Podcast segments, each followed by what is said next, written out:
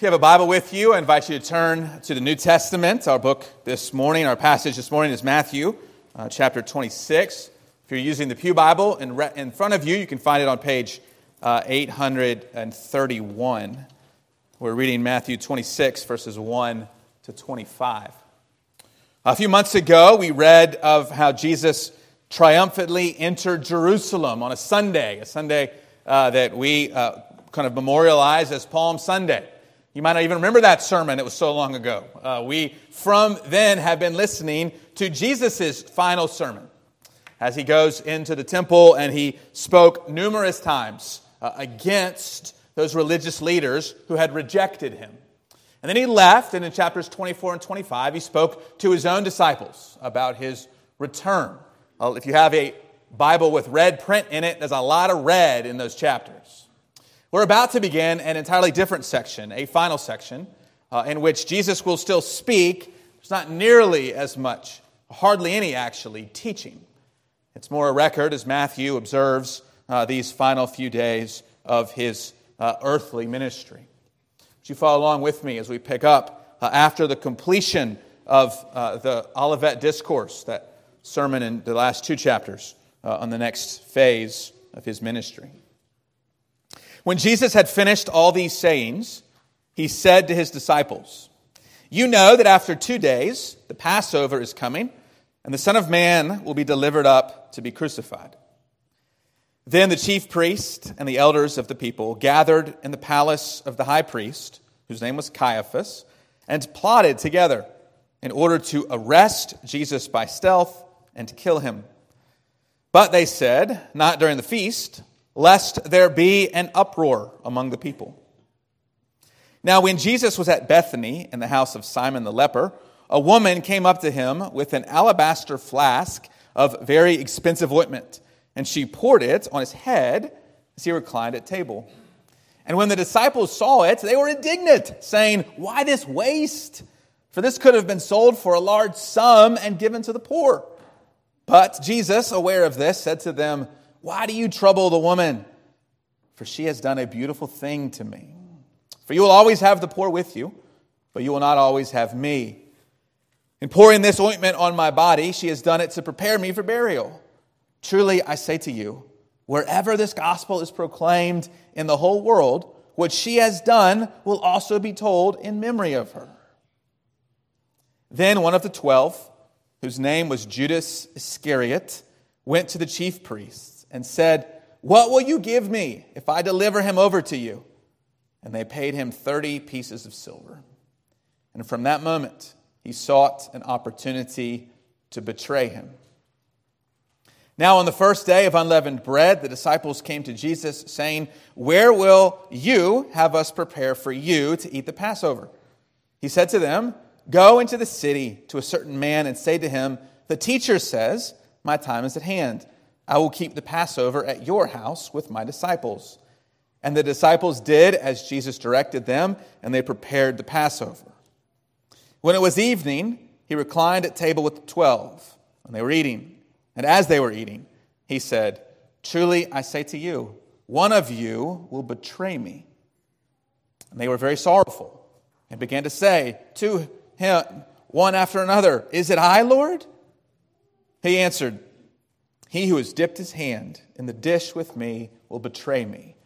The Son of Man goes as it is written of him, but woe to that man by whom the Son of Man is betrayed.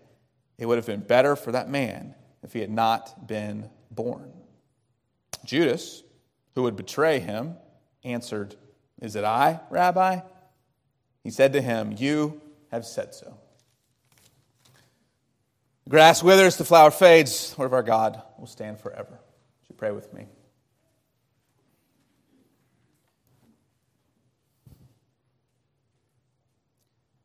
Our Lord, this morning we come in need of our Savior. We come in need of forgiveness. We come in need of grace and of mercy and of peace for our guilty and anxious and self condemning hearts.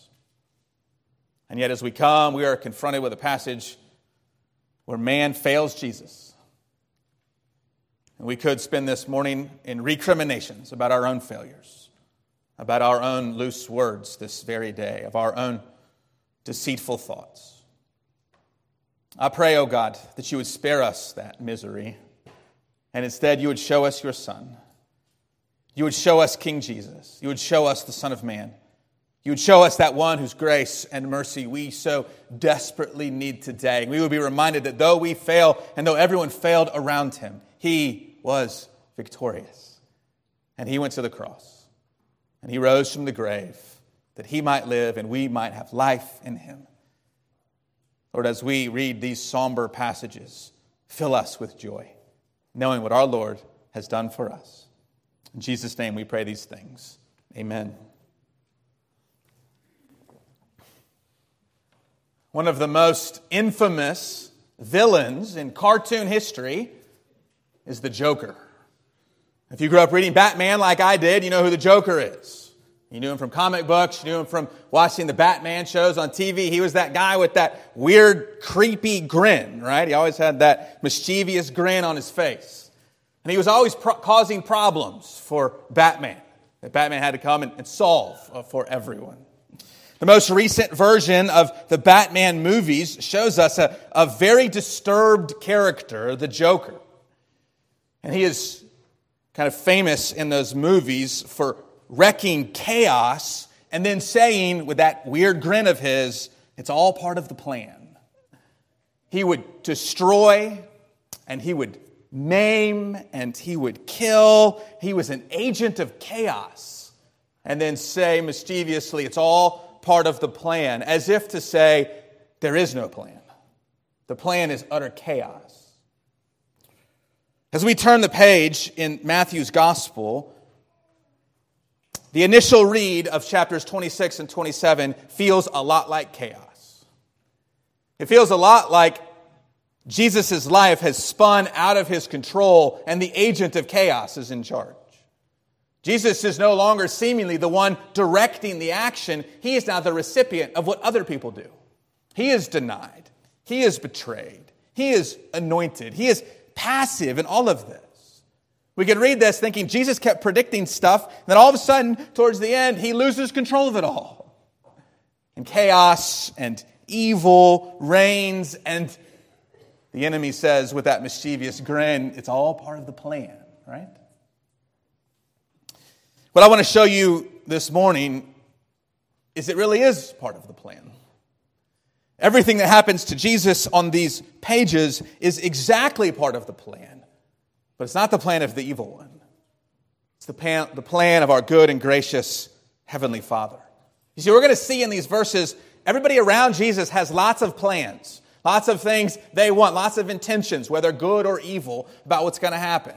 And they get their way some of the time, but ultimately, it is God who is in charge of every step of the way. God is sovereign every step of the way to the cross.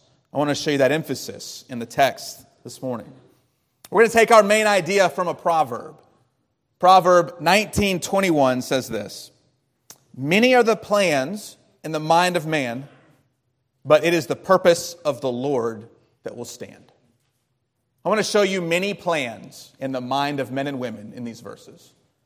But every step of the way, every action a person takes, behind that stands the purpose of the Lord. And if we take man's plans on one side and God's purposes on the other side, God's purposes will stand. Many are the plans in the mind of a man, but it is the purpose of the Lord that will stand. Let's go through this. Uh, I have three different significant verbs, three actions taken by men or women. And in each of these, we're going to see what their plans were. They're going to see ultimately what God's purpose is for each of these steps. Number one, Jesus is delivered. It's our first verb, delivered unto death. Verses 1 to 5. Jesus is delivered unto death. What are the plans of man? We see in these verses that there is a plan. There has been a plan for many chapters now, and there continues to be a plan to arrest and kill Jesus. This isn't new as we're reading Matthew's gospel. Jesus has, proverbially speaking, poked the bear one too many times, right? He has antagonized his enemies one too many times, and now it's time to finally kill him. But even as these leaders plot to kill Jesus, do you see how the chapter begins? It begins not with their plotting, it begins with some red letters. It begins with the, the words of Jesus. We begin seeing, oh, man has plots, but before man can even begin his plotting, God has something to say. Even in a chapter that seems to descend into chaos, God speaks first. We see in verse 2 that Jesus uh, predicts what's going to come. You know that after two days, the Passover is coming, the Son of Man will be delivered up to be crucified. He has made this prediction three other times.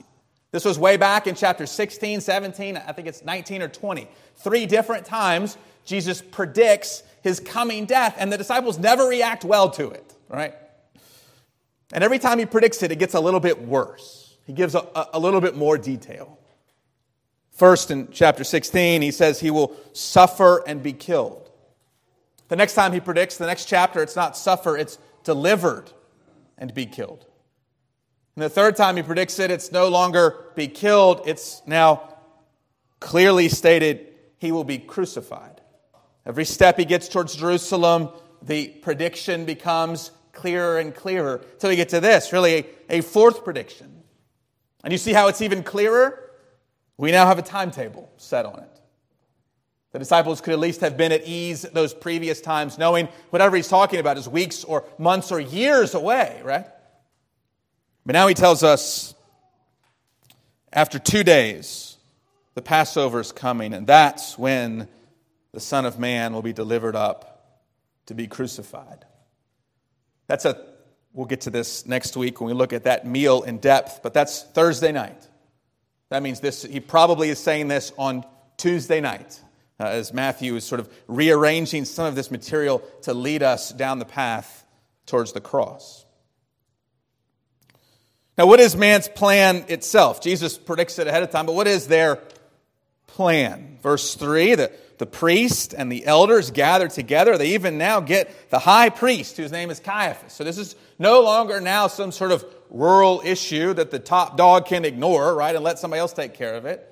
Now, this is the kind of the top issue, right? The crowds are coming to Jerusalem, and here's the presenting issue that we got to be ready for. They meet together. Verse 4 tells us they plot. That's a mischievous word right there, isn't it? I think it comes from Psalm 31 13. We read here, For I hear the whispering of many, terror on every side, as they scheme together against me, as they plot to take my life. That's Psalm 31. We could have those same words here on the lips of Jesus. They plot to kill him, but there's one particular thing that they don't want to happen. And that's verse 5 but not during the feast, lest there be an uproar among the people. So, what's going on in the Passover week? Tons of people are coming to Jerusalem, right? You know how in the fall you don't go downtown Asheville because there's so many tourists down there, right? That's what Jerusalem's like during the Passover. It's just full of people. Some estimates are that the city population grew five times just during the Passover week. And it's not just a bunch of people there. It's a bunch of people for religious reasons. They're coming to remember and commemorate the Exodus, to celebrate the Passover meal that looks at how God's wrath passed over the people as they hid under the blood of the sacrificial lamb. With that comes, from some of those people coming to Jerusalem, some hope for a Messiah, some excitement for a Messiah. Some have described those days as like a tinderbox you drop one match in there, and there is going to be, as they say, an uproar. So they're going to kill Jesus, but they're going to do it privately. They're going to do it quietly. They're going to do it when not too many people are around. They're just kind of get him to kind of disappear, right, off to the side. That's, that's man's plans, right? But what's God's purpose in all of this? What's God's purpose in sending Jesus to Jerusalem? Well, it's for this very reason, isn't it? The very thing they think they're mischievously plotting and planning for, they're just fulfilling what God has already purposed from the beginning. And in fact, though they want to avoid an uproar happening amongst the people, though they don't want him to be put to death during the feast, that's exactly when God has scheduled it. Their plan will fail because God has so ordained it that his son will not only go to the cross on behalf of his people, he will go to the cross during that feast. In fact, he is himself the Passover lamb who sacrificed for the sin of the world, that all who come to him hide under the blood of Jesus, like that blood of the lamb spread along the doorpost. You see, they're making plans about who delivers Jesus. That word deliver pops up a numerous times in these last few pages, right? From uh, the disciples to the Jewish leaders, from the Jewish leaders to the Roman leaders. There's this sort of passing along, this delivering of Jesus. And sort of everybody has a hand in it. But who ultimately delivers Jesus? As we read from the lips of Peter in Acts chapter 2, he writes, This Jesus delivered up according to the definite plan and foreknowledge of God. The delivering up of Jesus to the cross itself is according to the definite plan and foreknowledge of God. All this plotting, all this scheming, all the secrets, all the hopes it'll happen according to their timetable, all of it is for naught because this is the Father's plan. This is God exercising his sovereign rule and control over the affairs of man, even over the death of his son itself. The very reason that Jesus has come to live is to die for his people. So, as we read these verses, it's not like God is absolving every person in here. These leaders are still guilty. Judas is still guilty. Peter is still guilty. And on and on and on as everyone in turn fails Jesus. And yet, above it all is the banner of the sovereignty of God. We don't read these verses pitying Jesus, who his plans fell apart and spiraled out of control. There's no chaos here. This is the divine, ordained, perfect plan of God, even delivering Jesus unto death. You see, God takes in these verses what man plans for evil, and he uses it for good. He uses it for the greatest good imaginable, the salvation of his own. But not all the plans in our section of Matthew are for evil. I want to show you, secondly, in these verses, that Jesus is, though he's first delivered unto death, he's secondly anointed unto death. We see this in verses 16 to 23, this famous passage of the anointing of Jesus.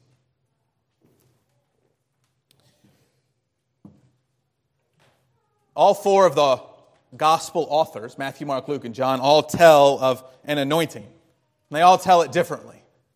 So there's speculation. Was there one anointing? Were there four anointings? Were there two? And some told one and some told the other. Uh, I think there were two. I don't think that's really all that important, but I, I know there's a number of gospel authors that record this account emphasizing different details. So we're not going to go around and compare and contrast. We're just going to try to learn what did Matthew want us to know about this anointing of Jesus at Bethany. And we begin, like the first point, with man's plans or woman's plans. What were the plans of man when it came to this anointing? And then what are God's purposes. Man's plan, this woman's plan to anoint Jesus, was an extravagant act of love and devotion. That's her plan. Now, you see the setting here. We're in uh, the house of Simon the leper. We're in Bethany. If you remember, Bethany is across the valley from Jerusalem. So Jesus is often staying at this house. Uh, Lazarus, I'm sorry, Simon, excuse me. Jesus is staying in this house and he is daily during this final week sort of traveling down through the Kidron Valley up into Jerusalem, teaching, ministering, and going back to the house in Bethany. It seems pretty likely that this event happened the Saturday night before Jesus enters Jerusalem in the triumphal entry. Matthew has put it here to emphasize something particular for us. But it lines up with the timeline from all of the other accounts in Scripture. That Matthew is taking us to a previous scene to emphasize the intentions of this woman. You see what she does there in verse 7. A woman came up to him, to Jesus, with an alabaster flask of very expensive ointment, and she poured it on his head as he reclined at table. Uh, if someone did this to me, I would think it was a prank, right? You're eating dinner, someone dumps a, bu- a bucket of oil on your head, right? Sounds pretty annoying. Uh, for Jesus, this is, of course, not that. Uh, it is a sign of honor. Uh, to respect this sort of um, uh, elevated rabbi that's come to the house to eat, she anoints his head with this very expensive oil as a, a way to honor him. Now, we don't know how expensive it is. It's, Matthew says this uh, very technical term, very expensive, right? So think of something expensive in your life and then double it, right? It's very expensive. I have no numbers for you. But it's a lot of money. It's so much money that those who see it happen, they're not happy about this. Right? The disciples watching, Matthew tells us, are indignant.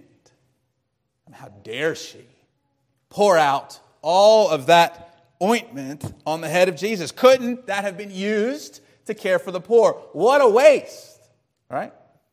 What a wasteful act on behalf of this woman. Jesus, of course, sees it differently.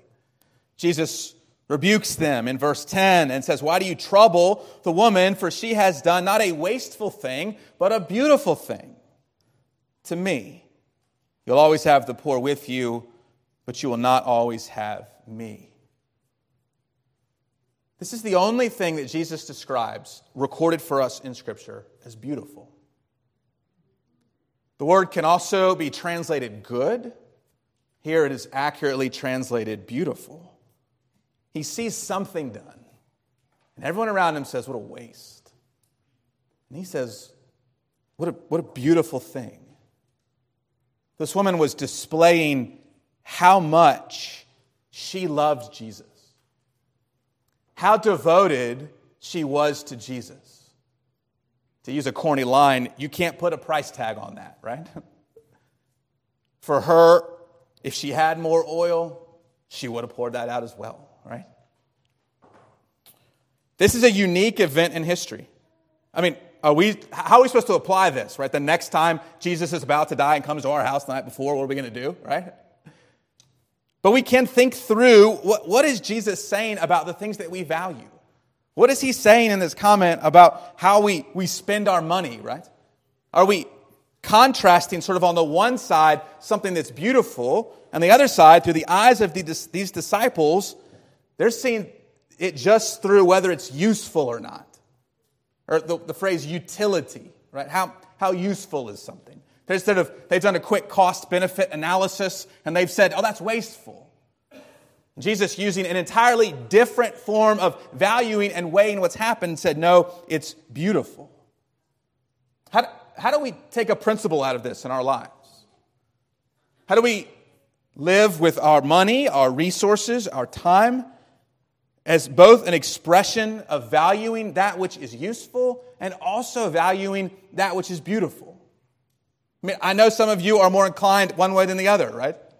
Some of you would lean more towards spending all the money in the world on what's beautiful. Some of you are penny pinchers, or you're going to save every single penny and only spend it on what's useful, right? How do we maintain this balance of valuing as Jesus teaches us to value both beauty and utility, what something is useful for. Well, I think in that balance, there's a ditch we can fall in on either side. One ditch we can fall in is just to neglect the poor. Say, well, Jesus values beauty. I'm going to spend all my money on that which is aesthetically pleasing and beautiful and good. And who cares about the poor, right? I mean, this phrase, the poor you always have with you, doesn't that sort of take the wind out of your sails a little bit? man, you're telling me no matter what I do, there's always going to be poor and needy people?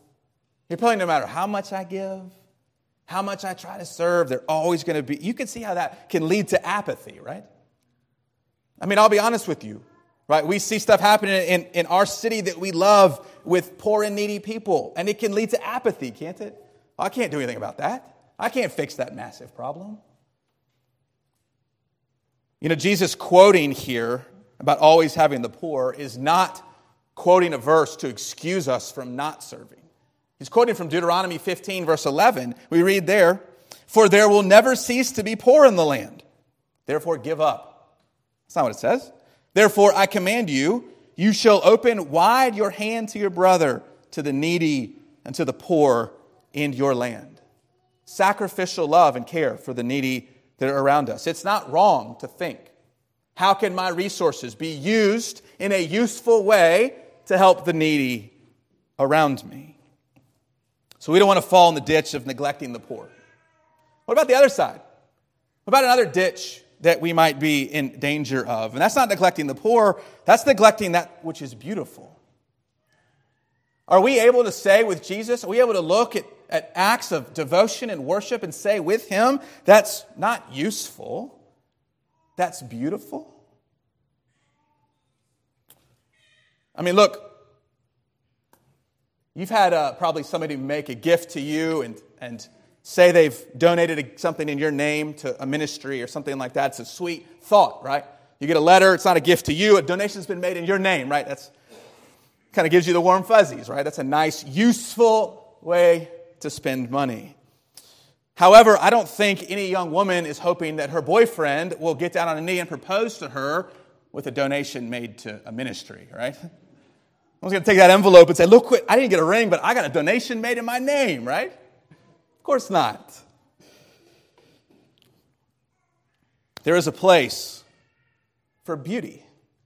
There is a place for the people of God who care about stewarding our finances and our resources, to care, as Jesus does, for expressions of beauty in worship and service of Him. One author writes this He says, Those who are preoccupied with the oppressed and needy of the world often quarrel with any lavish expenditure of money for church architecture, pageantry, worship, or celebration. You hear what he's saying? He's saying there can be a mindset that is so preoccupied with the poor, who Jesus says will always be with us, that they always argue or quarrel with spending on architecture or pageantry or worship or celebration. He says there are times and places for extravagance. There's times and places to care for the worship of God through that which is good and that which is beautiful. So instead of asking what ditch is your neighbor more likely to fall into? Oh, she spends too much money. Oh, he never spends enough, right? What ditch are you more what ditch are you more likely to fall into? Are you prioritizing beauty at the expense of caring for those around you? Or are you prioritizing usefulness and ignoring the cause of goodness and beauty that gives God the glory? What is so beautiful here? What is this beautiful thing. You see, the woman had a purpose, she had a plan, but what was God's purpose for this? Well, God's purpose was beautiful in our eyes. Now it's to prepare Jesus for death. How does, though she makes a, a show of her devotion to Jesus, how does he interpret it? He interprets it as preparing his body for burial. It would have been common in the day to use ointment or oil uh, to prepare a body to be buried, to preserve it uh, and to prepare it. You know when that usually happened, though? After death, right? It's pretty morbid to prepare your body for death while you're still alive, right? Why would Jesus do that? I mean, it, it shows where his mind is, it shows where he's going. You know what also shows us is that while most everyone, rich or poor, in the ancient Near East was prepared for burial in this way. There was one category of people who often were not, and that, those were criminals. Jesus, even in this moment where he is honored in this extravagant gift, expresses and embraces the humility that is to come his way. He is worthy of a very expensive outpouring of ointment, even though he is going to, in mere days, be put to death as a common criminal. What is God's purpose for this? His purpose is to exalt the humble, as he says over and over again. Jesus, in his humility, here is this moment of being exalted. This woman, in her humility, who is, who is looked down upon by the disciples around her, who, those who are troubling her, Jesus says, what she's done is going to be told in memory of her wherever the gospel is preached, like right now. This prophecy is fulfilled this very moment as we speak of what this woman has done on behalf of Jesus. A disregarded woman is forever part of the gospel story because God brings down the proud and he exalts the humble. Or as Jesus says elsewhere, whoever humbles himself will be exalted. And that is beautiful. From this great act of beauty, we have to take a couple more minutes to turn to the ugliest act in the pages of Scripture, the last and final betrayal of Jesus. Verses 14 to 25, we see our third verb Jesus is betrayed unto death. The word delivered is going to appear a few more times. The word denied is going to appear. But this word betrayed comes over and over and over again on these last few pages uh, of Matthew's gospel. What are man's plans? Well, verse 14 shows us Judas's plan. What will you give me if I deliver him over to you? His plan is to deliver Jesus, or to put in clearer terms, betray Jesus. He's going to bring Jesus over to those who planned to kill him. Now, if anything in these verses are not part of the plan, it sure sounds like this isn't part of the plan, right?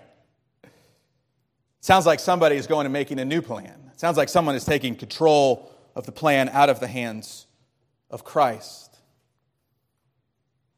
Matthew calls it over and over again a betrayal. Why is it a betrayal? What's so bad about this? to turn your back on someone, to turn someone in, but just look at the particulars here. The, the, the, price of this betrayal makes it so much worse. 30 pieces of silver, that doesn't mean all that much for us. That's a fulfillment of an Old Testament law and prophecy, which we'll see in a couple weeks. But the law, the regulation is if your slave your servant is gored to death by another man's ox, this doesn't happen to us regularly, happened a lot back then, right? The law is the owner of the ox pays 30 pieces of silver. So, how much is Jesus' life worth? It's about the worth of a servant. That's to show us just how low he's become. The, if there were a most wanted sign with a reward for Jesus, it would be 20 bucks. His life is treated as practically worthless. What about how Judas betrayed the position he was in? We read further on, they were sharing a meal together. Jesus, in sort of vague ways, uh, says, One who has dipped his hand in the dish with me will betray me. He doesn't mean in that very moment whose hand's in the dish. The way they would eat a communal meal, all of them are just regularly eating, right, with their hands uh, out of this same dish. What he means is somebody who shares a meal with me, which in their culture is a friend. That Judas is betraying not a stranger, not an acquaintance, he's betraying a friend. And then, worst of all, as Jesus describes what will happen to the one who betrays him, he says in verse 24, Woe to that man by whom the Son of Man is betrayed. He didn't just betray anybody. He didn't just betray a prince, right, or a duke, or an important person, or a regular person, or a peasant, or a servant. He betrayed the Son of Man. He betrayed God Himself. And this is all coming from Judas, who spent daily time with Jesus for years. There is a warning in here for every one of us. That warning is that proximity to Jesus does not equal faith in him. Or to put it another way, nearness does not equal dearness, right? We can be near to Jesus all day long, but if he is not dear to us, if we do not love him and believe in him and trust him, we are just like Judas. And I don't mean to overstate the case, but you can, if you can follow Jesus for three years nonstop and betray him like this, you can certainly come to church for three years and not believe in Jesus and not trust him for who he says that he is and not turn from sin and look to Christ. And eventually you will go down the path of making your own plans, and they won't include him. Surely, in this final verb, betrayed, God does not have a purpose in man's plans, right? Look how his purpose, I want to show you, is worked out. The way it's worked out is that God is always in control. You know where this conversation happens with Judas? Exactly where Jesus plans for it to happen.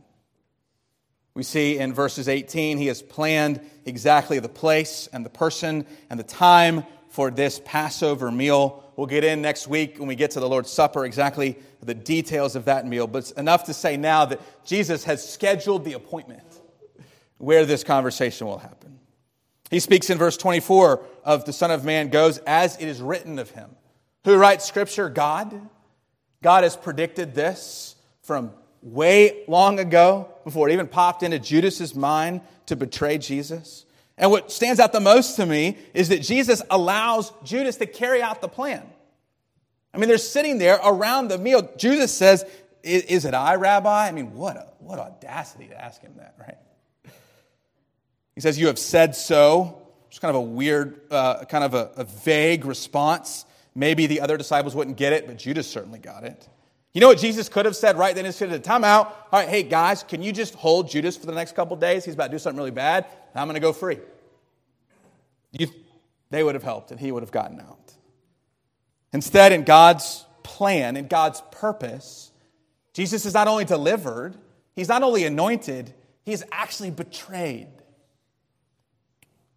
by a friend that shared the table with him. Have you ever wondered why betrayal is part of the account? I mean, if he's in charge, he's moving the pieces around. He could have just walked up to Pontius Pilate and said, Here I am. He didn't need to be betrayed. I think the betrayal does a number of things. I think it shows us his, his humiliation on a level that maybe some of us can resonate with, but a lot of us can't. How deeply he is humbled by his death and betrayal. I do think it shows us that Jesus can sympathize with us. That when we're let down by those around us, when we're the object of gossip, right? When we're the object of slander, when there are whisperings about us, Jesus can sympathize with us. He's been there. But ultimately, I think it's to show that this is all part of the plan and the plan is that Jesus dies for sinners and Jesus alone. And as we go through on the way to the cross, people keep getting removed. And we're whittling it down. It's not Jesus and the 12. No, one of them's gone now. Peter's going to have his problems. The Jewish leaders are going to abandon him. The Roman leaders are going to see injustice and just let it happen. Slowly, everyone else is going to be whittled away until it's just Jesus to show us that it is Him and Him alone that saves. There's no one else. There's nothing else. He had no help. There was no one there to stand by Him. It's all part of the plan. We would be excused for reading these verses for the first time and thinking it's chaos. This is the work of a joker, right? Is it really part of the plan that Jesus is delivered unto plotting men? That can't really be it, right? Does he really say he's going to get anointed a week before he dies?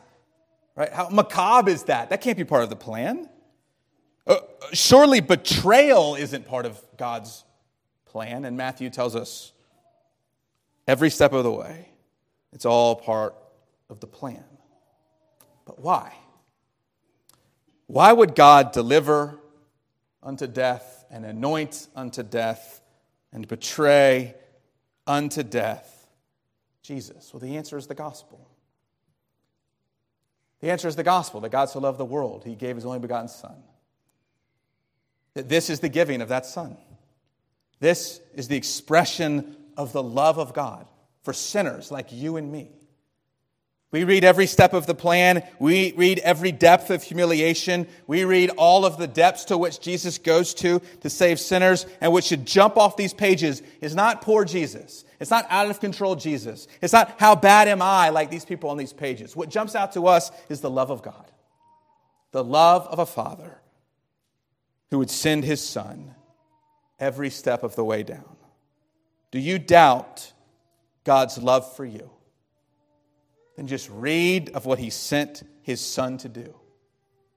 This is the account, this is the expression of your father's love for you, even a sinner like you.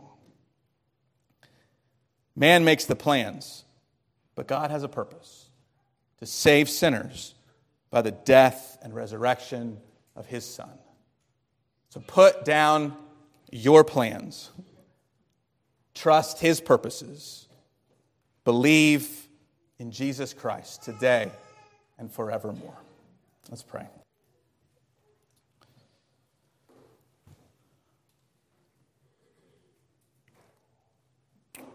Our Lord, as we struggle to know and understand and believe your love for sinners like us, for unrighteous men and women that don't deserve a drop of your grace and your mercy,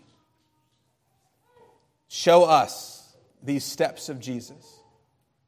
Show us this expression of your love that we would not doubt but rejoice. We would not wallow in guilt and self recrimination, but we would indeed be filled with peace and with joy and with hope. Lord, as you show us Jesus more and more, cause us to repent, believe upon him, and know the great promises of salvation. In his name we pray these things. Amen.